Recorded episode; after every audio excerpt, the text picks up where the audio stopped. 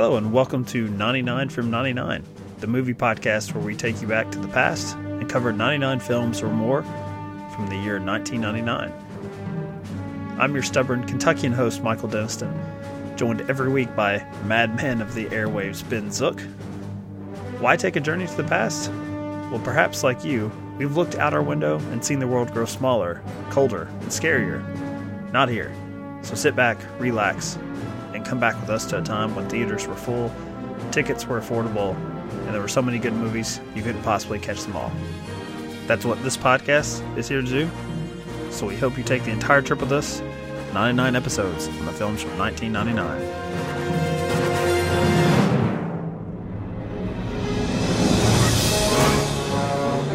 I want you to hit me as hard as you can. I'm scared to close my eyes. I see dead people. I believe you have my stapler.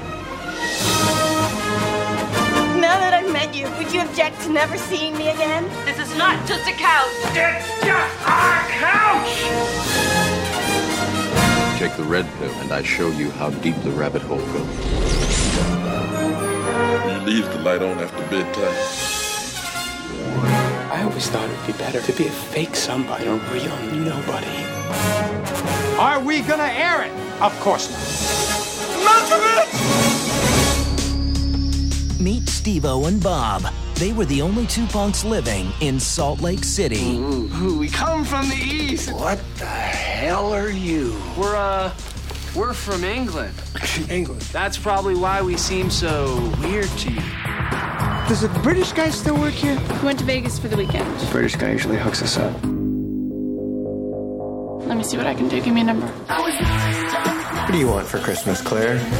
We just kissed a little, okay? Wow, he's a drug dealer. He's a good guy.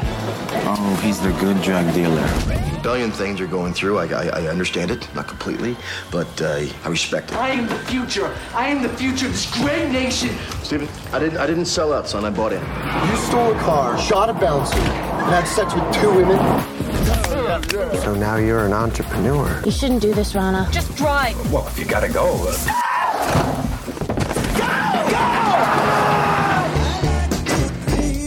From Doug Liman, the director of Swingers, Taye Diggs, William Fichtner, Katie Holmes, Breckin Meyer, Jay Mohr, Timothy Olyphant, Sarah Polley, Scott Wolf. Matthew Lillard, star of Scream and She's All That. And Michael Goorjian in a film about living life. If I knew what was ahead of me, I may have stayed in bed. Life is like that. You know what I like best about Christmas? Mistletoe? The surprises. When there's nothing to do So, Zach, would you say you're open to new things? except what you've done. Is your British ass happy now? Start thinking, you know, Salt Lake ain't that bad. I know, no, no, I mean, I know it sucks and all, but, you know, this is like, this is like home, you know? When you've gone too far to stop. If there's no body, there's no crime. We'll put her in the trunk. Stop! Stop it! What? It's a Miata! This spring, go. Salt Lake City Punk. It's alright, I'm okay. Uh, we have we actually have not recorded in in like seven months. I, I looked up. Uh, And uh, you know, I'm, I'm guessing that the uh, people that have sampled 99 from 99 at this point uh, are hoping for seven months in between releases. They're saying to to hold off on that. Uh, strange, strange early um, numbers on those certain movies. Uh, I didn't realize Payback would be, uh, you know, almost double or pretty much every other episode. So. Uh, more Mel Gibson. I don't know. Did he do anything else in? I'd be happy. I'd be happy to do you know any more Mel Gibson. We can find like commercials he was in and maybe talk about those. Um, Maybe just use them as little bumpers. You know, just briefly. Um, okay, so we are we are definitely not going to be talking about uh, any sort of Mel Gibson joint uh, with two films on this episode uh, because he was uh, far too old for the I guess the target target demographic. Uh, with these films, uh, Doug Liman and John August, uh, their collaboration with Go, uh, which uh, starred a, a great number of I guess up and comers at the time. Uh, most prominently, Katie Holmes, probably back then, and then SLC Punk, which had Matthew Lillard as uh, Stevo, pre Jackass Stevo, in pop culture. Um, and this is him coming off of uh, Scream, I guess. Would that be his most noticeable success? Uh, I'm, I'm, I think I'm dismissing the uh, the film that we've actually covered on this podcast. She's all that that he was in. Yeah, you're dismissing that. Uh, he was he was the best thing about that uh, movie too. Uh, you know, and he's the best Okay. thing about SLC Punk. Um, and there's a lot of crossover between uh, Go and SLC Punk that you might not realize. Um, okay, so you Hit mentioned. Scream. Okay, you Yep. mentioned Scream. There are t- so uh, you know we got Matthew Lillard uh, here in SLC Punk. In Go, we have um, who who's it? Um, the Come on, you're on a roll. I was oh Timothy Olyphant, Timothy Olyphant. And, and for people two, who has yep. who have se- seen those movies, you know, uh, it is interesting that both those cast members would be in you know these two movies uh, for another reason that I wouldn't give away. Um, and then uh, what was the other one I thought about? There was a one real. Oh, okay, okay. Th- you'll never get this one. Um, both of these movies feature original cast members from Rent, whi- which is a very 90s uh, thing to bring up. And can you guess who they are, Mr. Deniston? Uh, SLC Punk, it is the uh, the the friend of theirs who drives with them uh, across state lines, the beer run, um, that uh, is accused of being gay, but he's uh, just a ladies' man. He's just uh, you know very particular about his looks. He's he's the romantic, I think is what they label him, and he was.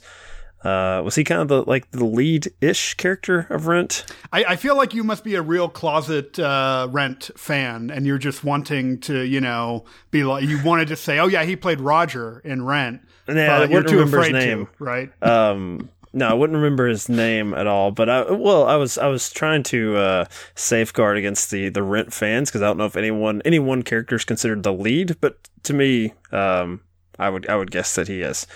Um, I, I'm actually stumped on Go. Uh, I don't. Taye Diggs? Taye Yep, Diggs. That's it's yeah. Taye that's Diggs. it. It's Taye See, Diggs. You got it. I can I it. can see why you're accusing me because Taye Diggs is you know obviously the bigger name, and it took me a second. Uh, but uh, he was definitely not the lead in Rent. He is a he, he's the uh, Uh, the Benny, heel, isn't Benny, he? I think is his, Yeah, his he's name. he's the Yeah. sellout. He's yeah. Um, yeah, I uh, that did not come to mind. Um, but th- that's okay for the, for the most part. Uh, I think what came to mind for for me was, hey, the biggest star in Go uh, is Melissa McCarthy when she just answers the door and gives out some like expository information, and now she is the most bankable thing that has come out of Go. And, So, the, and a few minutes before that, you got Jane Krakowski, and, and you know, I didn't know this was like the first thing she was in either, and I don't understand how it's possible she looks she looks younger today than she looks in this movie. In Go, That's- isn't that weird? that just having money, I guess.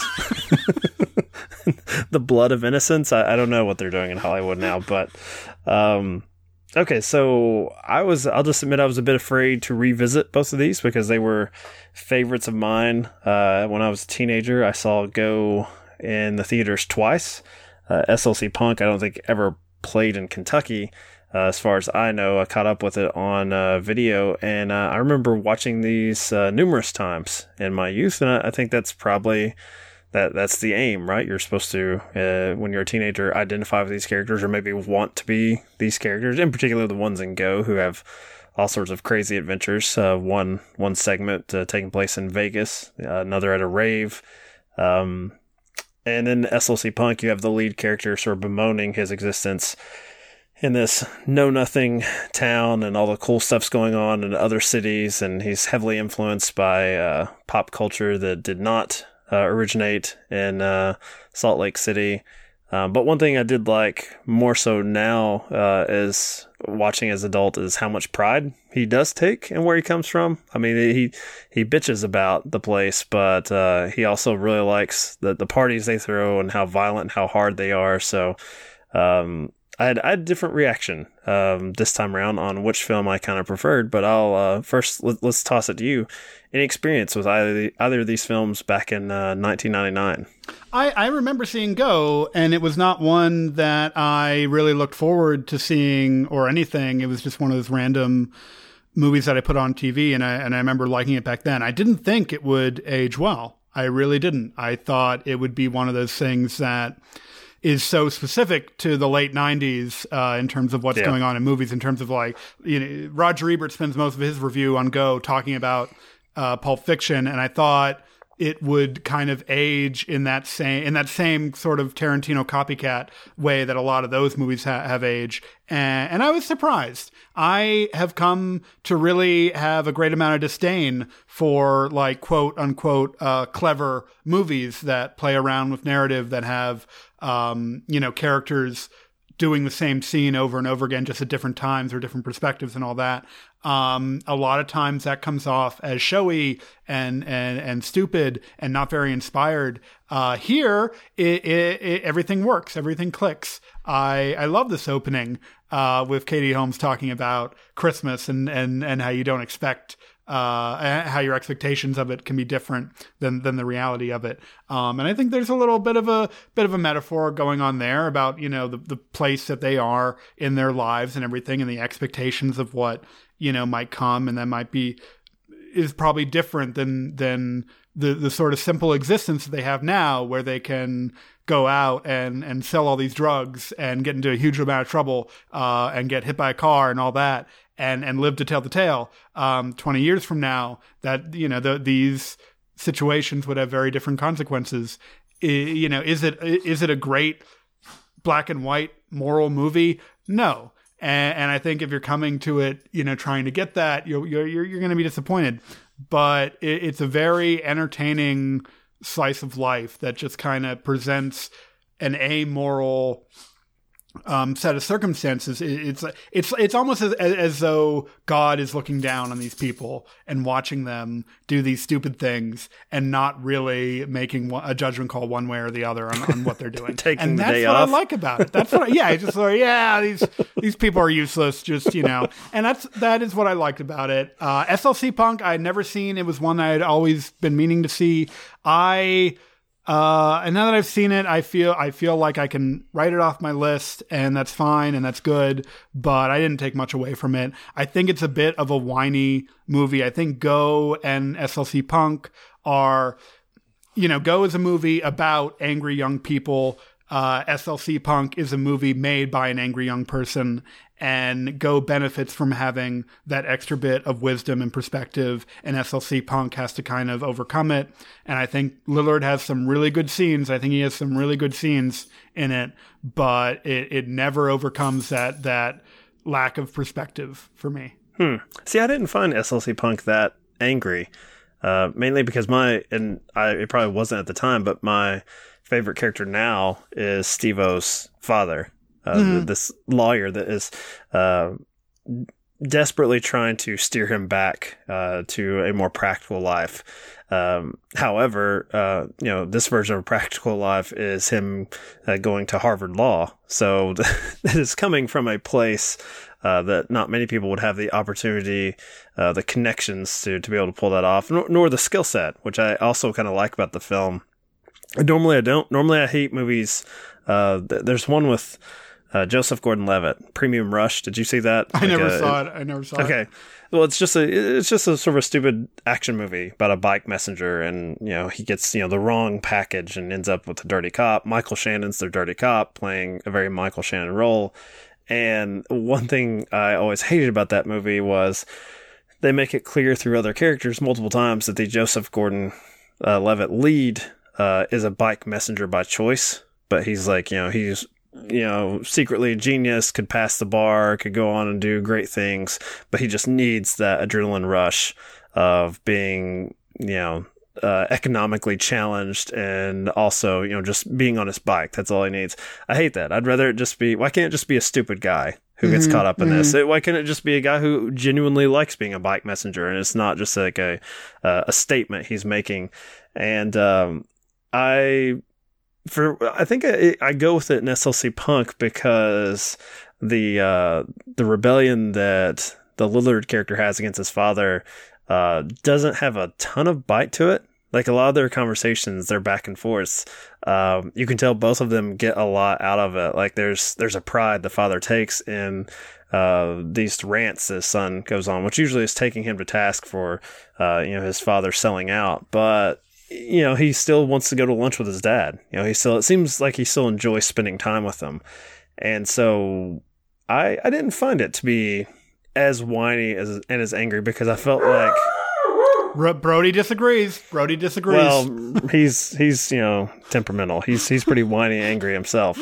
Um, so I, I, actually had forgotten that degree of warmth that's, that's shared between father and son, um, and I, I, think that's pretty much the only adult presence we have, unless you count uh, their friend Mark, um, who's basically their drug dealer, who's just he's just called old. I, I don't know how much older he is in the group, but um, I would find I, I actually find I guess go to be angry, but it's the angrier parts that I like best. Like I like the Sarah Polley character. Mm-hmm. Um, much more so than say like Katie Holmes. I in my old age now, I really, really hate uh, the the British guy that basically is the troublemaker in the Vegas segment. That gets uh, he just gets on my nerves. I like Sarah Polley's sort of pithy responses. She has that great line at the beginning with the the woman when she's working at the uh, register at the grocery store, and uh, the woman thinks she sort of can pin her into a corner, saying like, you know, don't basically don't don't take that sort of tone with me. I used to have your job, and she responds, "Look how far it got you."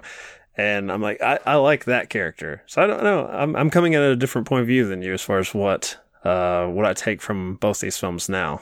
You're, you're coming at it from uh, maybe the old man perspective, uh, but you know what? I'll, I'll, I'll wear that proudly.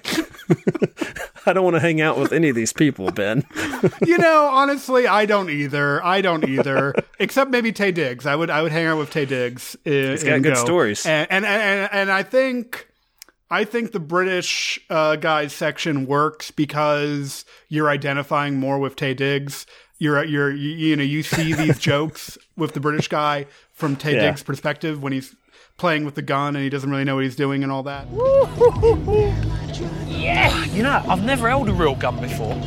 It's heavier than I thought. Yeah, could that's could you put it down, please? That's yeah, great. I, I, I want to know how it's loaded. I want to. How'd you get this? Get watch my get. Hey. I can't do it. It's stuck. Give me the gun. Take the wheel. That works for me. I agree. The British guy is not the most identifiable character. He's very stupid. Uh, you know, very narrow-minded in many ways. But uh, Go has an energy to it. And and SLC Punk gets drowned in um, overbearing narration, and I think a lot mm, of times, yeah.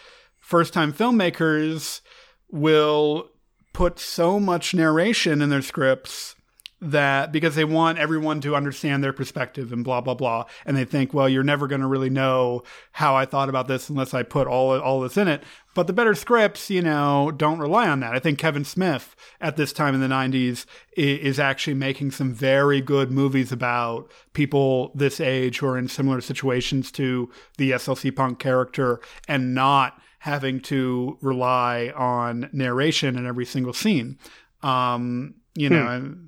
So I don't know. What do you think about the narration in SLC Punk, Michael? I mean, it's certainly a little overbearing. Um, however, I think Lillard is just so good that you know if I'm given the option between him sort of taking up all the air on on the screen in the room uh, by just talking at me, um, I'm fine with that because I don't I don't know how many of the other characters I trust to to really give up too much information. I, like I like you know Jason Segel's character here uh, is just like the crazy quiet guy. And he's he's just there to uh, for the action sequences, if you want to call him that in this film. Um, I I don't find. I, I think I had a little bit of a harder time getting into the film this time around initially because I forgot um, how many monologues are right there at the start. Even even Bob, uh, who doesn't talk to the camera, basically does when he's talking at his friend Stevo about his drug use and I started to slip out. And I bet you when I was 16, I really thought all this stuff was cool. Like I, I would like how I would like the energy of SLC Punk as far as it jumping uh, around at different points uh, within the last few years of these characters' lives. but it does start to feel.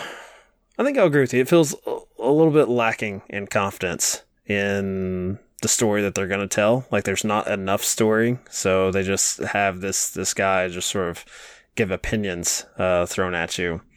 Um, but you know, I, I eventually get into, as I said, the relationship between the father and son. I really like uh, Stevo and and Heroin Bob. I, you know, I, I feel like that's a a relationship that I can kind of identify with in my life, even though I have uh, vastly different taste in music and um, parties and women and all sorts of things. Um, a lot of that stuff works. It's a little bit more, I mean, I think easily more hard on its sleeve than something like Go, where I don't know. I don't know if you're meant to care about any of the friendships in particular. Like, I think you made a good point about Taye Diggs and the audience identifying with him is that he's basically just shaking his head constantly at the situations that his friend has put him and others in. And um, maybe that's why I still like the Sarah Polley stuff more. Is I, I like having the smartest person in the room uh, be our lead, uh, and not having the dumb one leading all the smarter ones to their doom and their peril. Um, I don't know. I feel like SLC Punk is not very judgmental of its characters either. Like what you were saying about the God's Eye point of view about Go. I, th- I think SLC Punk loves its main character, and I think I, I, get a feeling that the director felt like he was the main character. Um, you know, and so and so you, you're talking about the father relationship with the son. Those scenes are great, but it's what two scenes in the movie? It's the Porsche scene and the scene at the beginning. Just hide behind some lost sense of drugs, sex, rock and roll. Oh, kumbaya. I am the future. I am the future of this great nation which you, Father, so arrogantly saved this world for. I love you guys. Don't get me wrong. It's all about this. But for the first time in my life, I'm 18 and I can say, fuck you! Steven, I didn't, I didn't sell out, son. I bought in. Keep that in mind. That kid is gonna make one hell of a lawyer, huh? Yeah, he takes after his father. He's a son of a bitch. Fuck you, dear. It's a Um, great, great- great it's ending hyster- moment. Hysterical, hysterical. I would have loved to have seen more of Christopher McDonald in SLC Punk, but but I want to point out that you're highlighting a very brief segment of the movie.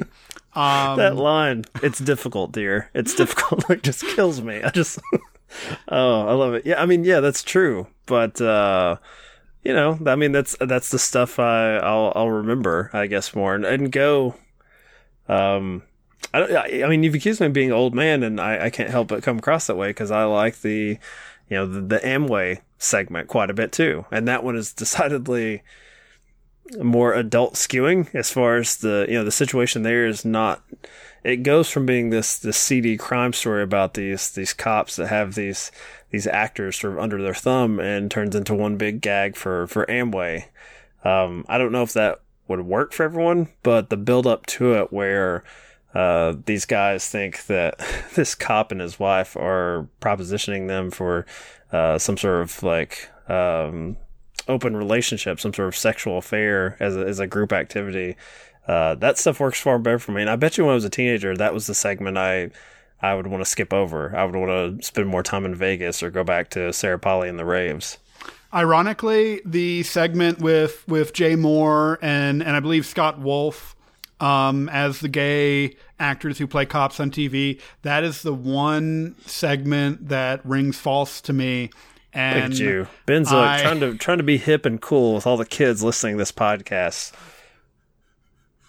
I'm not trying to be hip and cool. I just, I just You am. just are. I just, what can I do? Um, but to me, the the stuff earlier with William Fichtner uh, and, and like the reaction shots that Scott Wolf has when William Fichtner seems to be like flirting with them and telling them they have a, they have a great body and all that. All that works so much better when you think they're straight or you when you think they're at least you know, pretty normal people, like not just gay, but you know, they're they're a gay couple that also has some sort of tryst going on with the makeup guy from their TV show, and I think the movie would have been better served if if if, if, if I I think they were trying to be edgy and it just comes off. Uh, it comes off as false today, and it's it, and yeah, I, I prefer this movie vastly over SLC Punk. I think I think Go is, ranks up there probably with the top five movies that we've seen so far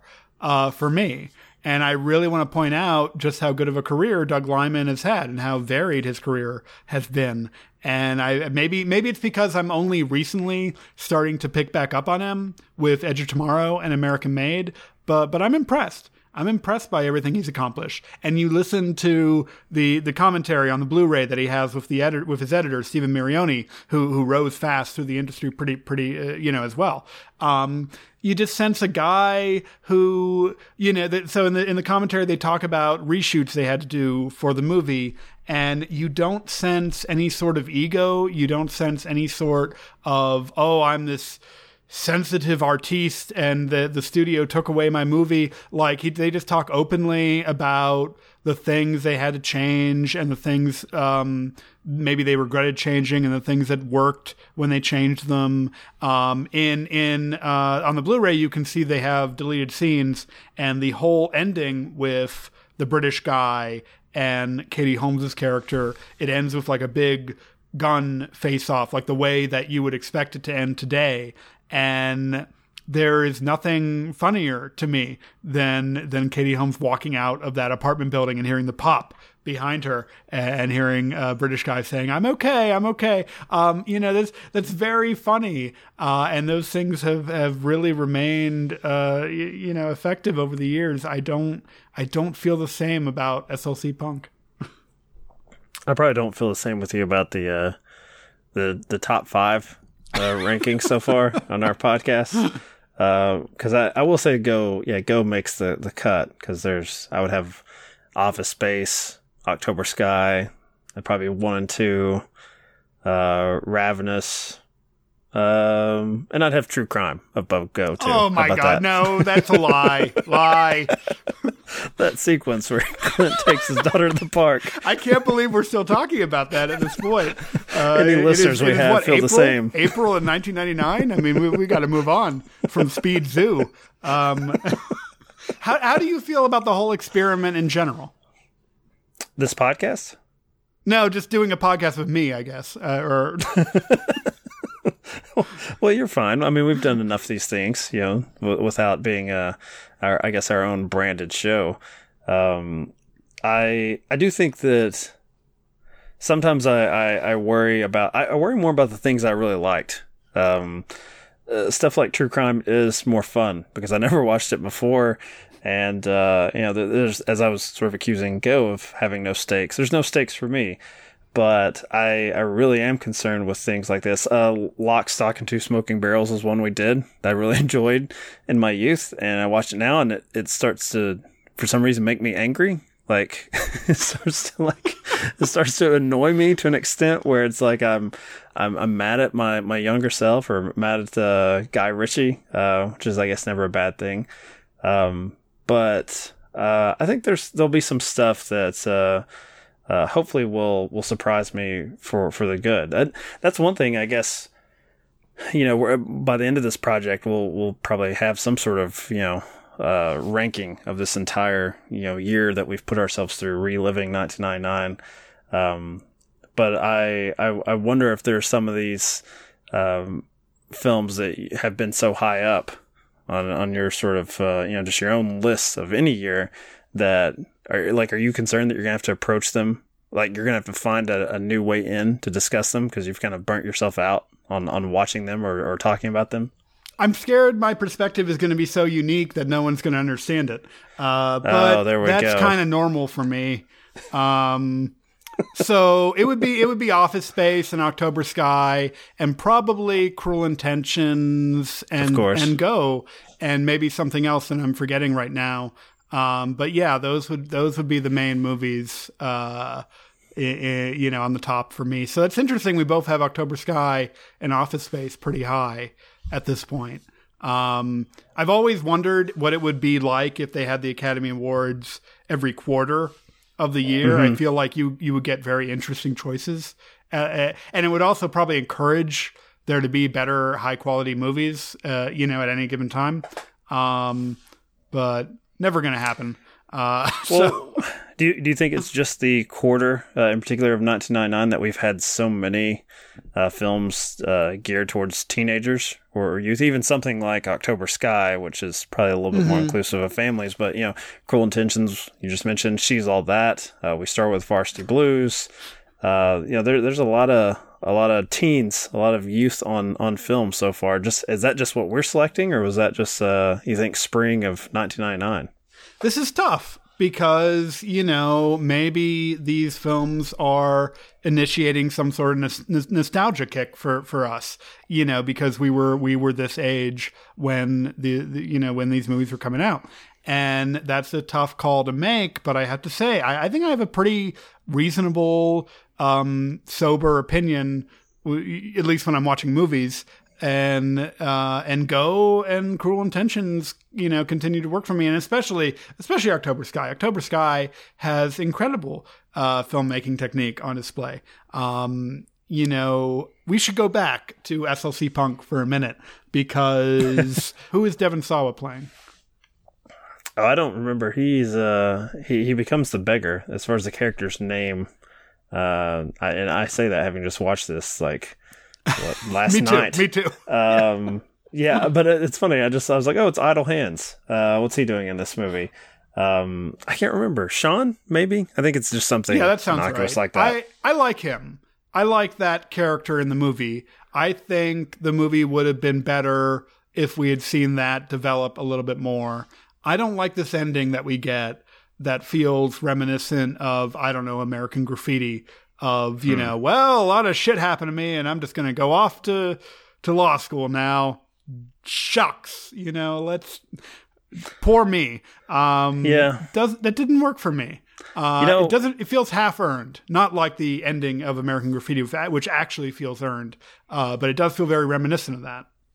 I still really like, and you know, this is I guess ultimate spoiler if there is one for SLC Punk. So if you have any interest, uh, thank you for the listen. Follow us at ninety nine from ninety nine on social media platforms. Blah blah blah. Um, the death of Heroin Bob, I remember really getting me when I was a teenager because you know it does feel so random given all the, the shit that they, they do, all the all the violence and stuff, you know, it's it's repeated over and over and it's really telegraphed. You know, he's someone that stays away from drugs. He gives a big rant at the beginning of the film to his his buddy Stevo. And then even building up to that, you know, he says he has a headache. Yeah, you you wonder if something's wrong with him. Um, but watching it now, and I still love Lillard's performance, that reaction uh, to waking up to see his, his best friend is, has has died uh, overnight, has overdosed. Let's get up. It's like 3 o'clock. Get something to eat.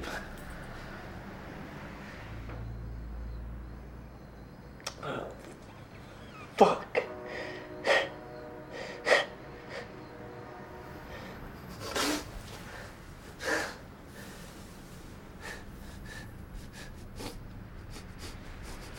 Fucking poser. Only posers die, you fucking idiot!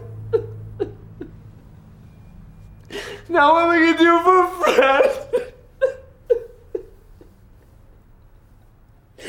no, I don't have any friends! Please wake up now! Please, I'm sorry!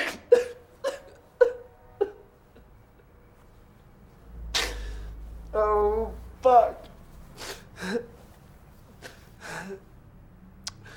Oh, man. Oh, jeez. Oh, my God. I wasn't ready for this. I wasn't ready. Like it as much now, uh, maybe to what you're saying, because I feel like what was interesting was the divide between the two characters up to that point, whereas Heroin Bob was falling in love, and he was, you know, it was making him fall in love with the idea of staying home, of like, oh, if, if something this great could happen here, like I could find this this this woman that uh, I I really really dig or really identify with, then you know maybe there are other things here that I've just looked over. Like I've, I've just been too self involved to to look around in my community and, and find the, the positive. And there's that scene where the, the two friends fight and uh, Stevo, you know, accuses him of being a poser and like uh, basically betraying him because he no longer thinks everything sucks about Salt Lake City. Salt Lake City. Well, when you kill off the character, you know, I, I feel like Stevo's going to leave anyway. So it kind of lets him off the hook, even though he's calling himself a poser in that very final shot. Um, I think as the audience, you're like, well, his, his friend's dead. So yeah, might as well go to law school now. I, I would rather the character make that choice on his own without something so tragic and sort of, you know, life altering happening, happening that pushes him out of town. It's sort of like it's sort of like the the the Goodfellas of you know punk movies, isn't it? like like he's just like Wow. there's there's all this narration and personal perspective and everything. Um, but but at the end of the day, at the end of the day, I can't connect to it. Uh, and I I love Matthew Lillard. He is great. He's great in this movie. He's the reason I think we're talking about this movie now. I think you put this with any other actor at that time, it doesn't work. Uh, and he's had a really interesting career past this too. I really liked his brief uh, performance in The Descendants, the George Clooney movie from 2011. I really like him in, and I promise it's the last time I mention the CBS TV series The Good Wife. Uh, he he had a recurring role there where he played a music artist who who was dealing with copyright law. Um, he was good in that. He you know he's a good actor and he's someone who who I'd like to see more of. And I don't know. Speaking of actors who have been treated badly by the industry, I would like to transition a little bit to to Katie Holmes uh, uh, for a second. That's going to be a harder case to make, I think. I don't think so. Um, There went your hip card out the window. sure, sure, sure. You know what I like best about Christmas? The surprises. I mean, it's like you get this box, and you're sure you know what's inside of it. You know, you shake it, you wait, you're totally convinced you have it pegged. No doubt in your mind. But then you open it up, and it's completely different. You know, wow, bang, surprise. I mean, it's, it's kind of like you and me here, you know? I'm not saying it's anything it's not. It's. Come on, this time yesterday, who would have thunk it? I just feel like she was typecast very early on as the girl next door with, with Dawson, Dawson's Creek, and understandably because you know she was good. She was good at it, and that's why that series was popular. And um, I don't think she would have had you know nearly the amount of backlash against her had it not been for uh, her marriage to Tom Cruise. And I feel like that was a that was a big factor in how people talked about um, you know her not her getting recast from The Dark Knight. Um, and I tried to look it up. I really tried, but I remember at the time when she was recast that a Warner Brothers exec actually flat out stated that they wanted wanted an actress of higher caliber um, for The Dark Knight. That rarely happens that that that people talk so openly uh, like that. And why is that? Why is that all of a sudden okay with with a female actress because of who she's married to? Would that be would would that same reaction happen? With, with a guy married to a eccentric or crazy uh, husband or cra- crazy wife, um, I don't think so. Happened to Tom Arnold, didn't it? Early 90s? Well, that's that's a whole ton of crazy over there. I mean, Man, I'm just trying to hashtag this episode so we can tie it into Roseanne. That's Yeah, popular yeah, I again. know. There we Oh, go. yeah. I don't want to pick on, uh, you know, Miss Katie Holmes. Uh, I'm not going to say that she, she's unworthy of being killed off in the Dark Knight. Like, I think she would have been fine. Uh, Maggie Gyllenhaal maybe was, um, maybe was a bit overkill for what that, that part demanded. Um, but it has me concerned slash excited uh, when we get to teaching Mrs. Tingle later on this podcast. So, uh, where you can you can fully devote uh, a defense to Katie Holmes and her career. I'm I'm really looking forward to revisiting Teaching Mrs. Tingle. I can tell you for one thing, it has a really great soundtrack. Um, so it does. Oh. It really does. I, I I own the soundtrack for Teaching Mrs. Tingle somewhere. That is uh, very strange. But No, uh, it's not. No, no, no. I, well, I mean, I'm not yet been exposed to the soundtrack, but just you know, if you still have any sort of teaching Mrs. Tingle uh, you know, th- th- that's not the movie. If you have anything, any sort of uh, posters or anything like that, that would be strange. I, don't think, have that. but- I don't have that. Just Okay. the soundtrack. not Um, a super fan. Um, well, okay, I think I, I think that'll I think that'll do it. So what? Uh, I'll put you on the spot here because I actually don't have it up. What what is the what's next on this show? It's been so long since we actually did the re- a recording. Uh, what is the next one? What's the next film or films we've got coming up? Well, it is another romantic comedy with an actress who is a descendant of one of the great silent film stars of the 1920s. Can you can you name the movie? Michael Deniston. I'm I'm I'm betting it's another Scream connection. So it's never It been is. kissed, right? It has never been kissed. Yeah, I, I'm actually excited about that one. Never been kissed. I love romantic comedies. They're easy to do. So, or at least they're pleasant enough. So, uh, hopefully you'll be back with us. Uh, you find us pleasant. We are um, at 99 from 99 on Twitter, Instagram, Facebook. Give the show a subscribe, uh, rate and review on Apple Podcasts if you have a little bit extra time. But uh, if not, we appreciate the listen anyway. Don't let it go away. This feeling has got to stay. Don't let it go away. This feeling has got to stay.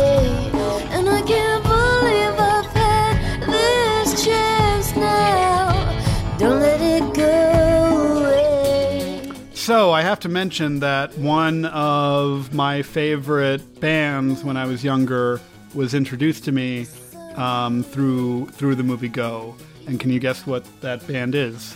Um, I hope it's Massive Attack. It's playing right now in the episode. Uh, you know, in the edit. yeah, but uh, you know, you're not you're not going old school and uh, playing it for me. Okay, Um, okay. Uh, hint is Jean Harlow. Hint is lead singer broke off and became a solo artist. I mean, that's not much of a hint. That's a big hint. The lead singer broke off and became a solo artist. And played Jean Harlow in The Aviator, directed by Martin Scorsese. I don't remember who played Jean Harlow. I'm sorry. I know Cate Blanchett was in it, but it's not Jean Harlow. Well, it's Uh, playing, so everyone, everyone knows what we're talking about at this point. Why are you trying to make me look foolish in front of the freaks that are still listening to this as, it's, as it plays over the end of the episode? I'm trying to give us a, an interesting and unique out. Wait, no doubt. Was Gwen Stefani Jean Harlow in that movie? Yes. That's the only one that would be. Um, see, okay, I, I think I played the hipster card there, saying "Massive Attack," and you, no doubt. Hmm. Okay, I Yeah. wouldn't would not have guessed you as a No Doubt fan. You you couldn't go anywhere in my high school without being a No Doubt fan. So. Was that was that their peak? Was that like as big as they? I mean, I, I know they went Pretty on to much, yeah. later success, but that was that seemed like the height of it. They they Um, went into like in, into like pure ska territory after around this time, and yeah, and then, then she broke off, and then it was that was it. So hmm. Well, I, I'm hoping that they're enjoying this.